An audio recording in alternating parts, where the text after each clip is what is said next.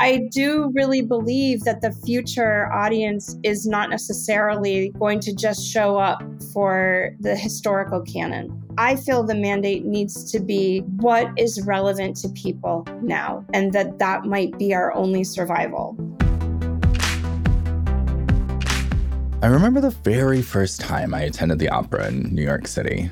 Going to the Metropolitan Opera House, or Met as it's more commonly known, is a memorable experience every time you go. Walking up the steps to the plaza in Lincoln Center, seeing the iconic arches of the Opera House in front of you, the chandeliers reflecting light off all the mirrored surfaces, the grand fountain in the center of the plaza. Once inside, the feeling of the plush carpet under your finest shoes as you ascend the staircase. And of course, the drama that unfolds before you for the next three hours, performed by some of the most accomplished voices in the world. Since then, I've attended an awful lot of opera, and I've been fortunate enough to do so in some pretty iconic places, from Berlin to Santa Fe, and of course, here at home in Los Angeles, which is actually how I became aware of my guest for today's episode. Beth Morrison is the founder, president, and creative producer of her namesake, Beth Morrison Projects, one of the foremost creators and producers of new opera theater and music theater. The organization is celebrated as having been an industry disruptor and is now a tastemaker at the forefront of musical and theatrical innovation by commissioning, developing, producing, and touring the groundbreaking new works of a diverse group of living composers and their collaborators. Looking back at my first time at the Met, or even my most recent experience with LA Opera, I can never quite shake the feeling of rebellion that accompanies me every time I sit in a seat. All these years of attending the opera, I'm still one of the youngest people there, which makes me wonder how do we keep opera alive for a new generation? This is a question Beth is doing more than her fair share to try to answer. Welcome to Living Untitled. Beth, welcome to the podcast. Thank you. I'm so happy to be here, Justin. Thank you for inviting me. Same. Just thrilled to have this conversation. This is so much fun. And honestly, just like one of my favorite topics because I love art. I love performing art in particular the most. I love theater, opera, all of it. Like I can never get enough of it. It's just something that I grew up with. I was a performer at a young age, uh, musical theater, never opera, although I did dabble in singing opera, probably poorly, which is why it never became a thing in my life. I, w- I was proud for those few moments of my life that I quote unquote spoke some German and Italian during yes. those moments, but never enough. well, I started in musical theater too. So ah, okay. Okay. So kindred spirits then in terms yeah. of that regard. So I love that. For sure. Yeah. Amazing. Well, hey, so we always love to start with just a few questions about uh, community, because, like, that's really for us the crux of everything that we're getting to with this podcast. So, I always like to sort of start with the question How do we remind people that community is worth the investment? Because clearly you're investing in it. How do we remind other people that it's worth it? That's such a good question. I mean, I will say that community is at the heart of everything that I do, and it's the heart of what drives me. I get that from my dad, who um, I grew up in a, a, small a small city in Maine, and um, my dad is like a local a local celebrity in a way, and um, it's because he's so just unbelievably committed to the community and would you know give the shirt off his back and you know it just volunteers and engages in so many ways and has been a leader in the community for so long and wow. so i think that um, that was instilled in me um, by him and um, you know being in the theater growing up in the theater was also the best of the best of communities you know just like the best. And i think i i also learned from being in the theater and we had a community theater but then we also had this all student theater project which like a bunch of um, the kind of very ambitious folks from the community theater that were of uh, high school and college age came together to to create one musical a year. And it was such an unbelievable community of people that just everyone brought their A game. Everybody was like rolled up their sleeves, hands in, making something together. didn't really matter like whose job was what we were all doing everybody's jobs and it just it just was like this very very rich um, introduction to what the power of what a community can do when people come together and so i think i've been seeking that you know wow. all of my life and um, and seeking to create that um, in the ways that i can I have a quick like funny little anecdote. Um, when I moved to New York uh, in 2005, I moved into um, a fourth floor walk up on the Upper East Side. It was a small building, so there's like maybe 16 units in the building, and you know, I I was coming from grad school and you know mo- moving to New York for the first time and um, and I was like, oh, I want to meet all the neighbors and, you know, have this like amazing community in our building. And I invited everybody to like a get to know your neighbor party and nobody showed up. Oh, no. Not one person showed up. Um, and so there's a little bit of a heartbreak there around like, oh, okay, welcome to New York. Um, which for a kid from Maine was a little tough. But um, so, you know, so New York, the success of living in New York happens when you can break New York down into communities. And so I started to get into the new music community. I started to get into um, the new opera community, which was tiny, tiny, tiny, yeah. and almost didn't exist then. Um, and just trying to meet as many people as I could and artists and and along the way, like BMP became um, a home for artists and a, a community um, and we don't have a building but you know we have we have a home for artists uh, without a building.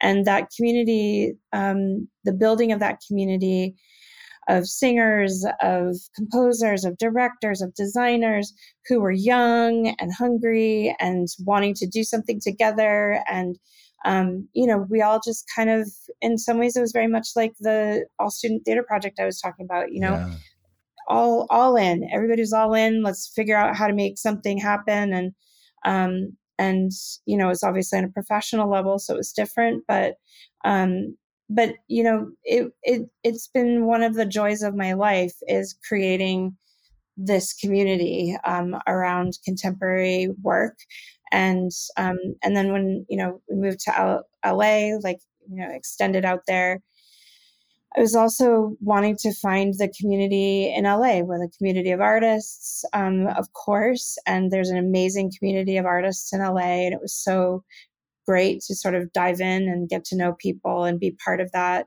and try to help, you know, foster that new music, new opera scene out there. And then outside of that, you know, I, there's this amazing club there um, called RVCC, and it was it is a club of like young designers and entrepreneurs and just like that community really embraced me. And um and so yeah and it, it and it was a home for um for me to to meet people who are very different but also like-minded in certain ways and to feel part of something. So yeah community is at the core of everything i am really and uh, and what i seek out in all circumstances. That's so awesome. That's so awesome. You said something really interesting to me in that that I I feel like I run into a lot when it comes to talking to people, even talking to clients, you know, that are trying to build community. I, what I love that you said that I think is a lesson that anyone can sort of learn from you is you don't have a building, but you still have a home for this mm-hmm. community mm-hmm. and i just yeah. i'm curious if you can dive into that a little bit more because yeah. like it, it sounds like you know even you acknowledging that it sounds like that's a pretty important distinguishing trait of your organization is like we we're still this home for all of these artists all this community but yeah we don't we don't have a building we don't need that to build this home for community yeah i mean you know, if we had a building, like it would be the clubhouse, you know, that's what I would call it. um, and um, and uh, without the clubhouse, you know, we kind of create the clubhouse um, energetically and um, emotionally, and how we work with artists to embrace their work and um, and you know how to build that out over time by not just keeping it insular, but like expanding that network all the time. And like now, a lot of the composers that I you know sort of championed when they were very young are now stars. And i'm trying to like keep the young generation connected to them um, as well. And most of them are teaching anyway so they're used to that finding that sort of mentorship is something that's really important in continuing to build community um, so people are feeling embraced. We have some programs that do that. I don't think you need a building to create to create a community and i think that that's that's the guiding force for us yeah i love that i love that and again i think just something that's a good reminder for anyone you know because so many organizations and maybe so many teams in the world today, like so many groups of people that you would consider a community in the world today, like all of that looks very different. We don't, we're not always spending as much time maybe physically together as I think yeah. many of us would like, but doesn't mean there aren't so many amazing ways in which we can still cultivate and build communities. So I love that you've found those ways that have worked really well for you and your organization. Yeah. And, you know, I was actually just having this conversation over lunch with my general manager. We were talking about fostering community. And um, we have a new office space. Uh, BMP has always um, been run from my apartment. We're now too big to do that. There are 15 of us. Um, and so we have an actual real office. And yesterday we had um, an office warming party uh, for the community and um, just like, you know, sent out the invites uh, far and wide and um, put it out on my Facebook. It was just like, hey, come over, like if you're here, you know, and um, and it was just really amazing to have a space where people could come and have drinks and talk and chat. And we're talking about like doing that now, like once a quarter, where you know maybe that is our clubhouse. I don't know. Yeah, that's what we totally. call it. that's so awesome. I love it as an organization, you are really well known in the industry for identifying that like new emerging talent, whether that is the composers, whether it is other creatives, whether that is folks on the, you know, sort of production side as well. You you just have this knack, which is amazing, you know, and and certainly just a gift in and of itself. And so I'm curious then, because you said a really important word earlier around like mentorship, like helping to continue to grow that pipeline of talent, show people that there is this opportunity to be successful here, especially if you're trying to push past boundaries that exist in an industry. You're defining something new in an industry, which again is, seems really core to a lot of the work that you do and what you're attracted to when you're looking for this type of talent. So, in the context of working as an artist, working as a sort of cultivator of art and craftsmanship, to me, you know, it, it probably, I, I, would imagine for you as well, it goes a little bit beyond just like the mentorship piece. What does community look like for that sort of? that group that that uh, emerging ecosystem sort of you know in a way because it's like community is something different there when it gets to thinking in that way. I'm just so curious your thoughts yeah, I mean, mentorship and cultivating the next generation of artists and producers is at the core of what we're doing. Um, and as you know, BMP is 18 years old now. As we've matured, that has become more and more important to me. Um, it would be very easy for me to just sort of rest on the laurels of the mid-career composers and artists that I've worked with for the last 18 years, and I love them, and I'll always work with them. Um, yeah and they'll always have a home at BMP, particularly for the work that um, is maybe too uh, experimental or too, you know, whatever for the large companies to to do. Um, but that BMP will always be a home for them for that kind of work. But I do think our superpower is really identifying the next generation of leaders um, in the field. And we do that in a couple of ways. So, Next Gen is our composers competition that we run, um, and we're about to start that again in, in the spring. Um, it's, you know, our, our way of identifying who is the next star in the opera world um, most of them have never written an opera when they when they um, submit. Emma O'Halloran, actually, you mentioned you came to yeah. see Trade. She was our first next gen winner.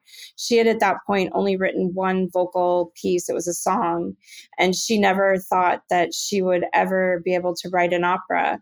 Um, but through the mentorship um, of BMP and the mentors that we gave to her in artist form, and then also um, the our developmental workshopping process.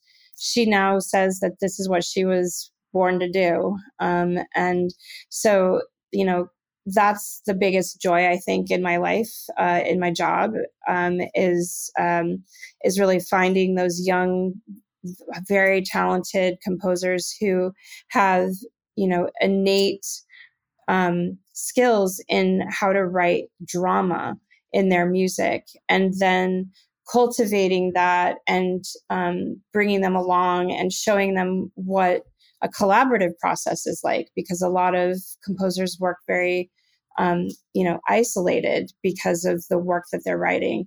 But opera is a collaborative art form and so bringing them into that process and showing them that process and you know helping to guide and shape with them along the way.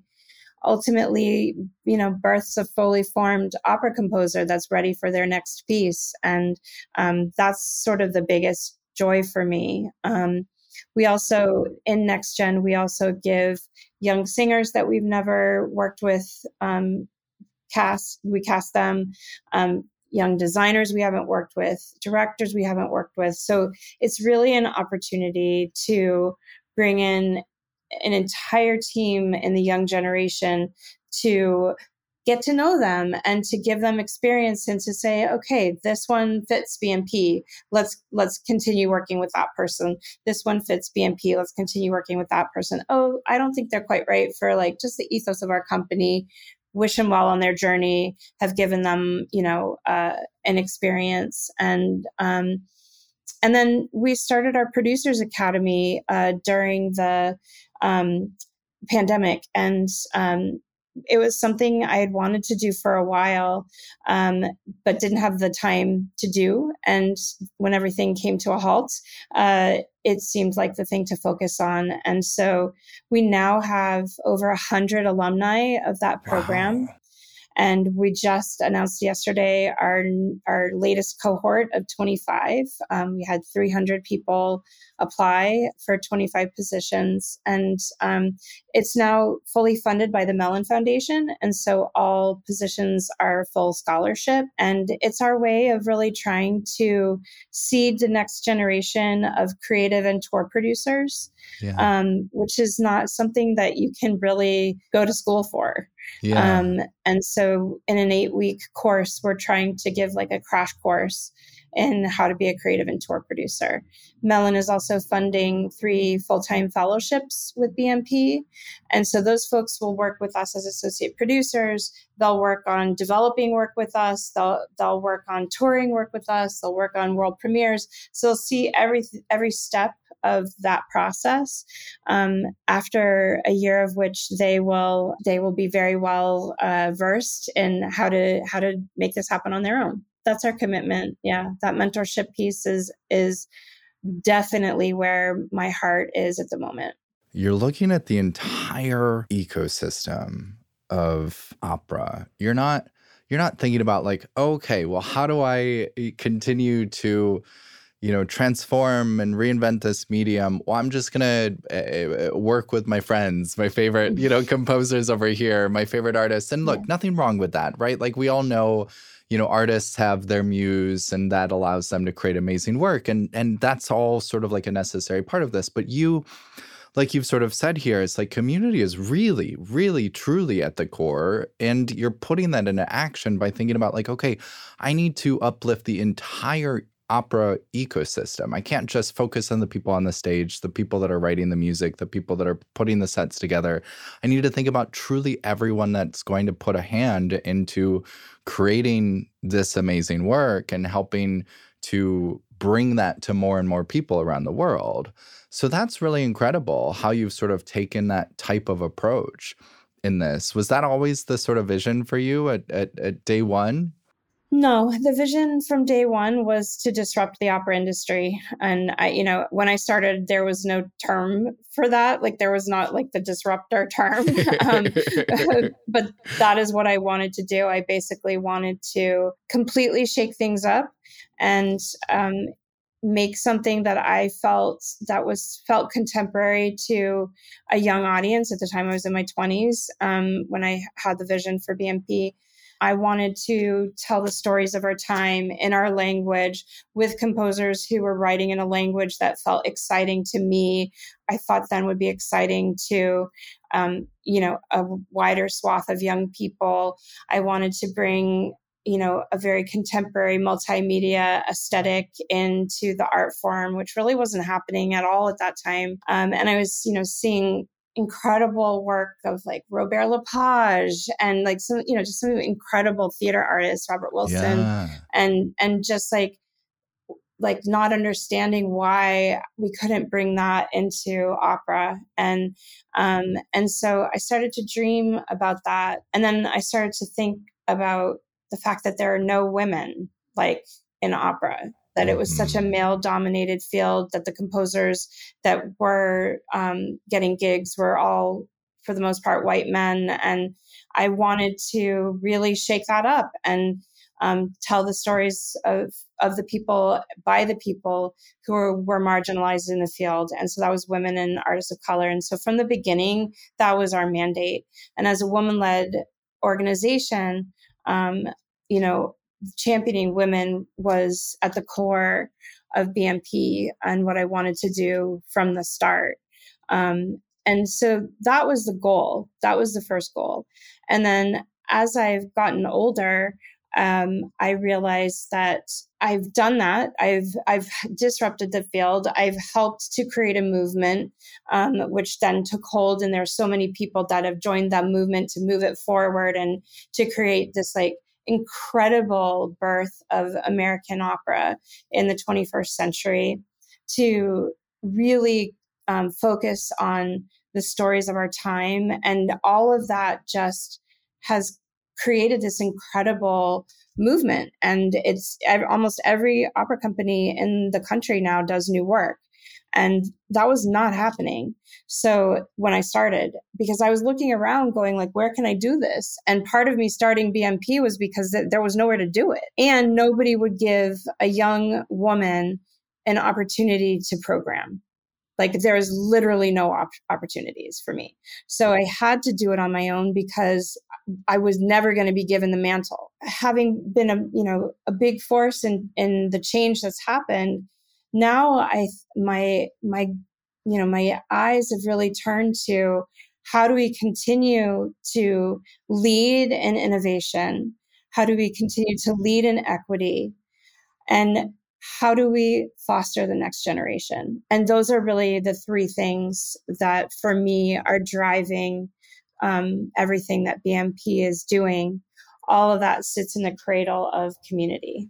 I first want to kind of drill down for a lot of people that you know maybe listening that are, are uh, maybe they go to see opera, maybe they don't. I don't know, but you brought up a really interesting point around that I think is probably something a lot of people don't really think about or maybe even take for granted is that there are not a lot of women that previously have been in opera, and I think for a lot of people that again maybe are casual opera patrons in some way shape or form or just exposed to it they they think of you know the amazing soprano on the stage that is like the woman that it's like what do you mean there are no women in opera? And sure you're right there are a few performers that always stick out in people's mind as women in opera but what you're really specifically talking about is the women creating those stories behind the scenes building that new canon of work, correct? That's sort of what you're focused exactly, on. Exactly, 100%. Yeah, of course, there are amazing singers that have been in the zeitgeist, you know, Maria Callas and yeah. um, Jessye Norman, and, you know, and we could name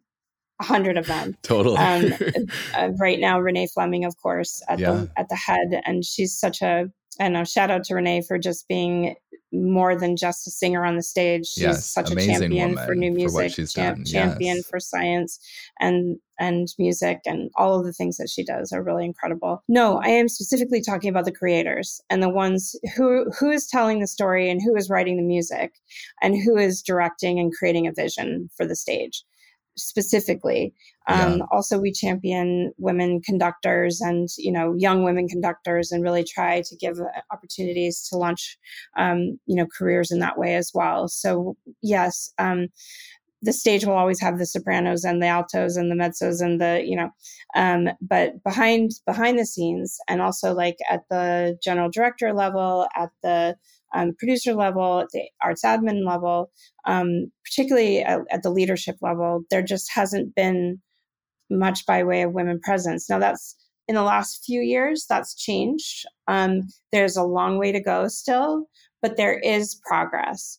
And um, and you know what I when I was looking around and there was nowhere for me to go, you know, literally everything was run by a man in in the field. And I went to an Opera America conference in 2008 and just like walked in and was like, "Oh my god, where am I?" Because like this is a this is a room full of white men in suits, and I can't, I I, I don't belong here.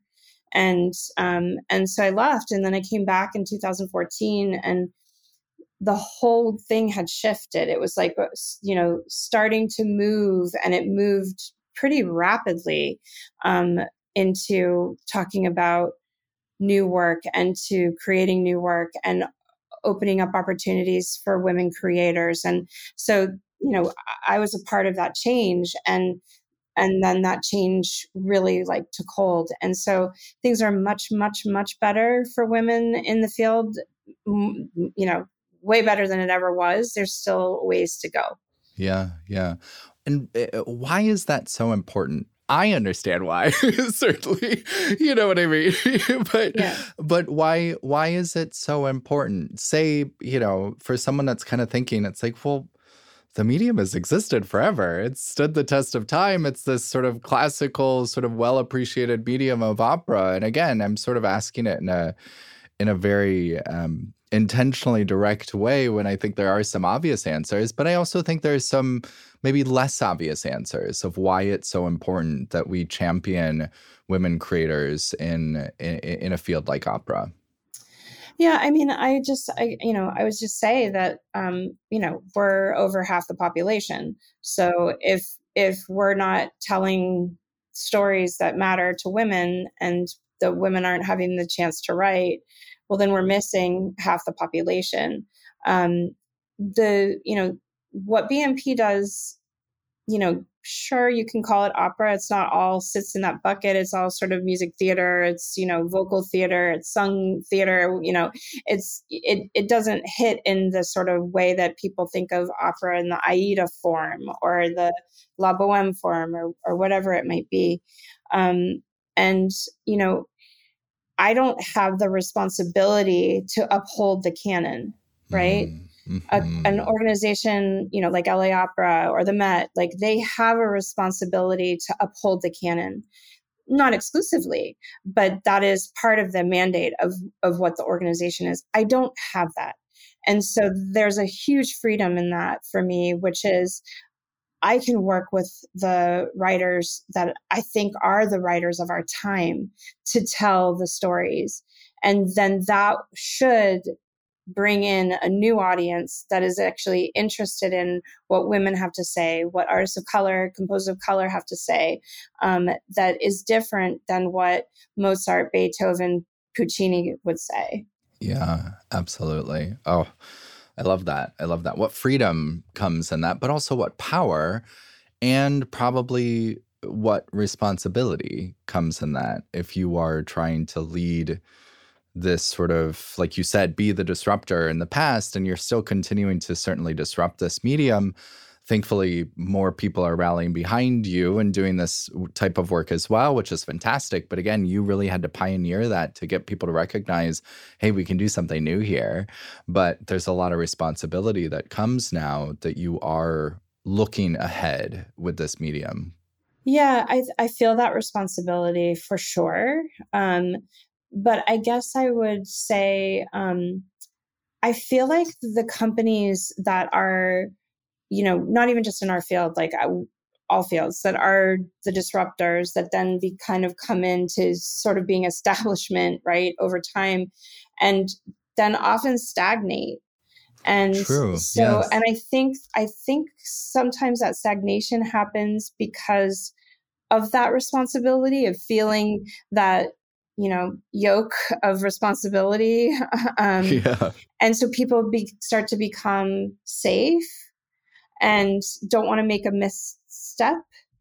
And so for me i think what i'm constantly trying to charge myself with is how do i stay fresh by taking risks?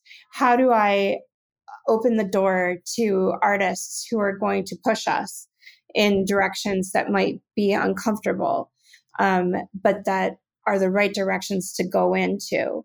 And how do I keep that at the forefront of what we're doing? Um, and how do I keep challenge myself as a curator, as a producer, as a creative artist myself to really push and not not not be safe. Um, and I think the the more established you get, the harder that is. Absolutely. I'm really glad that you brought up that word risk because it was one of the things that in your mission you talk about identifying composers who take artistic risks to evolve opera theater, music theater at large.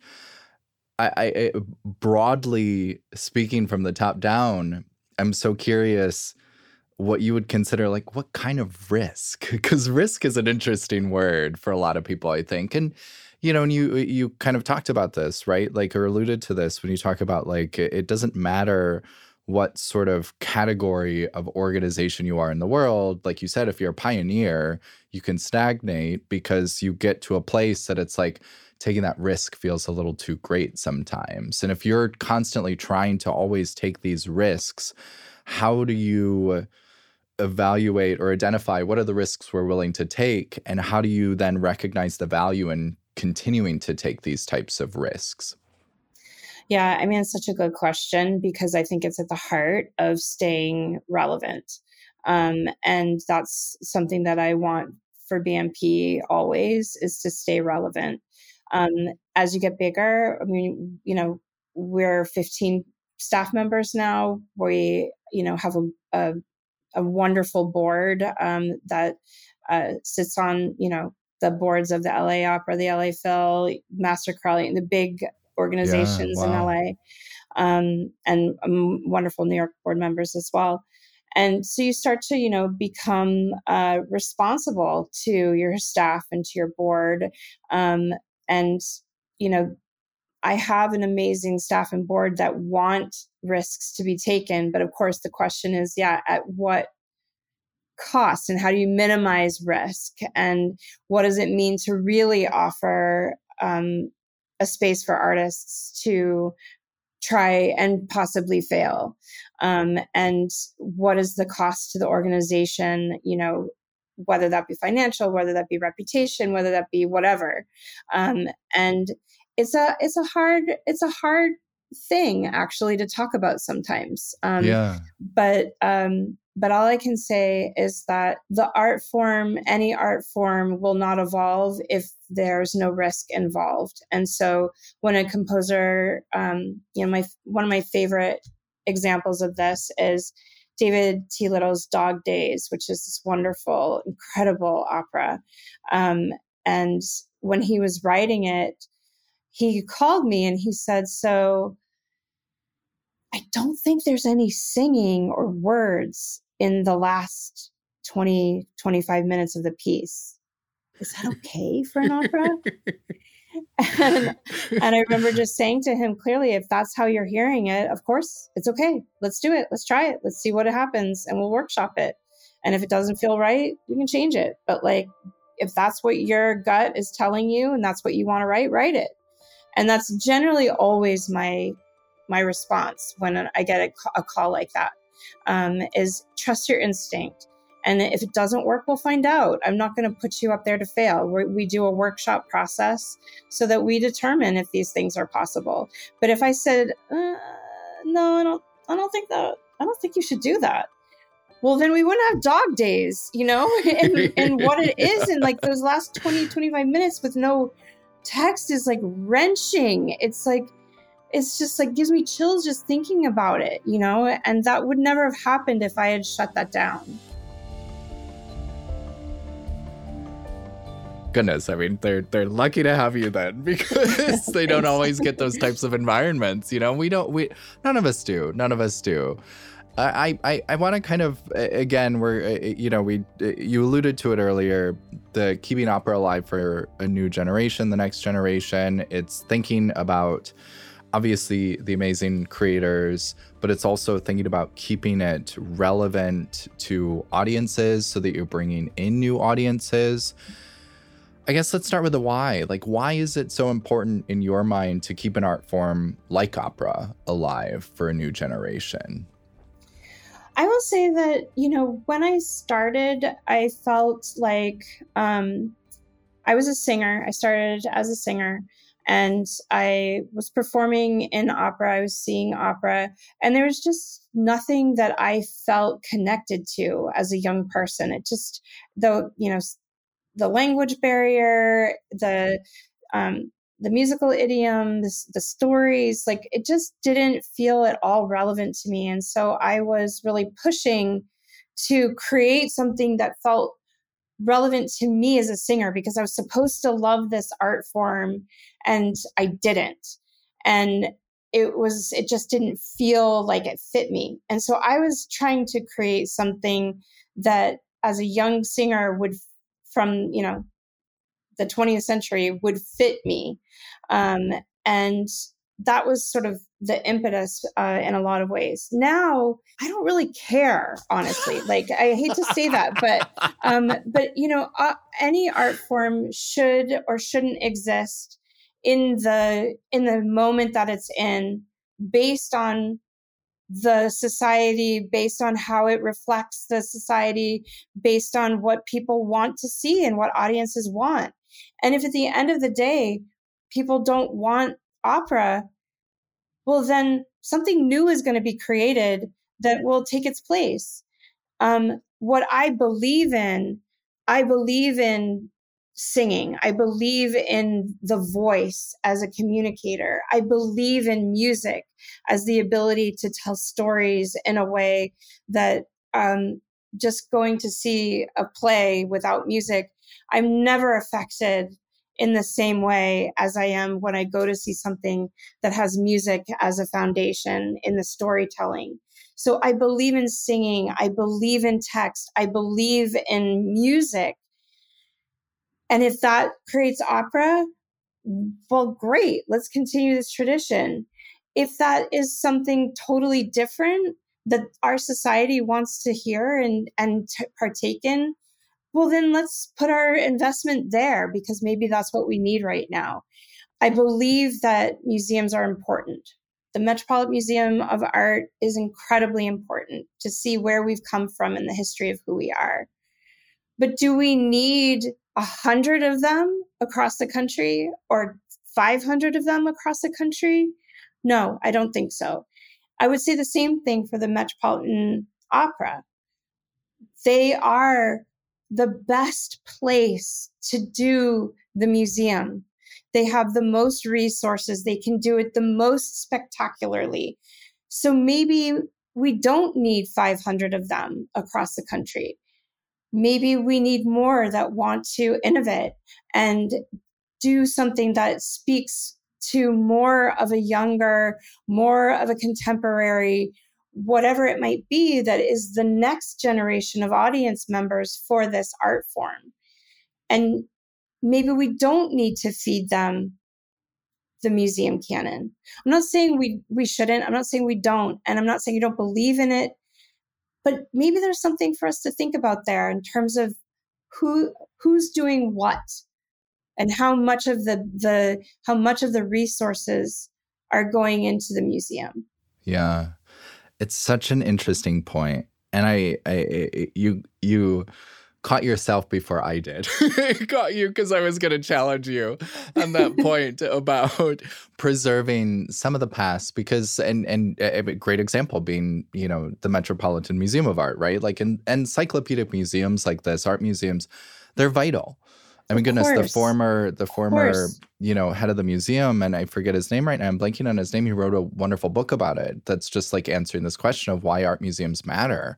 And he gave a really compelling argument around it that it's like we have to at least have some record of humanity. Like that's part of completely agree. History us. history shows us where we've been, shows us who we have been. And uh, and I believe in that in in opera, and I think it's important. I just challenge in an era where resources are so slim and the Met Museum does HD transmission, right? Mm-hmm. So people all over can actually go and see an unbelievable Aida, you know, which is one, maybe the most expensive opera in the canon to put on.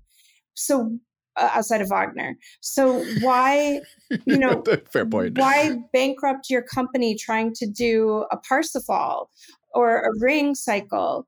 If people have access to seeing what is being done at the very top of the field i'm going to get like i'm going to get skewered if any of my colleagues you know actually listen to this because this is quite a controversial thing to say and oh, i don't think I i've ever it. really said it out loud but i do really believe that the future audience is not necessarily um, going to just show up for for the historical canon. I feel like we have to, I, I feel the mandate needs to be what is relevant to people now. And and that that might be our only survival as companies all around are fall you know falling down and faltering in theater and opera everywhere right like post pandemic reckoning of the arts world is happening right now and who's going to survive and there's going to be less audience for all of us right now so how do we how do we really how do we really figure that out i think it's asking the hard questions Oof, I I love that you went there. Like I love that you attack it head on because I couldn't agree with you more. And honestly, more organizations need to hear it. More organizations need to figure out how to work through the fear part of it. And look, I, I, you know, I could sit here and grandstand about it too, and people will just be like, well, "Why are you talking about it?" but you know, because we're not leading. I'm not leading those organizations, but you are. You are leading that next generation organization that is actually helping to create this new momentum show people that it's like hey I, I can be a beacon of change here in an industry and show you that we can be successful with this at the same time. And so thank you for doing that type of work because you're you are standing up in the faces of these organizations that are saying, but what do we do? What do we do? What do we do? And get lost there with the fear yeah. place and not ready to ask the tough questions that you are ready to ask in the work. So that's amazing. Yeah, I mean, you know, there's that quote that I I, it just follows me in my whole life, which is feel the fear and do it anyway. And I honestly, I live by that because everything's risky right now. Mm-hmm. There's not anything that anyone is doing in the arts that is not risky based on the based on where we're at with funding audiences all of the all of the changes um, so yeah we all got to feel the fear and do it anyway and just try to charge ahead and and find the new audience thank you beth this was amazing. And honestly, that's probably just a great place to end the conversation because. Oh, thanks, Justin. It's been I, fun. I couldn't think of a better message to leave for people that as we think about attracting new audiences, as we think think about bringing anything to new audiences, keeping them relevant to new audiences, face that fear head on and ask these really tough questions because you're going to find the answer whether you're willing to go for it or not. And I'm glad that organizations like BMP, like you have been doing your entire career, you're you're going for it head on. Yeah, we're going for it. we're swinging to the rafters. We're going for it. Amazing. Oh, Beth, thank you so much for spending you, this Justin. time with me. it's been really fun. Thank you so much. I appreciate it. This episode was produced by the Untitled Future team. For more information about Untitled Future, please visit us at untitledfuture.com or follow us on LinkedIn. And for more episodes, please subscribe to our show wherever you listen to podcasts. Once again, I'm your host, Justin Boone. Thanks for listening. And remember, life's better when you belong.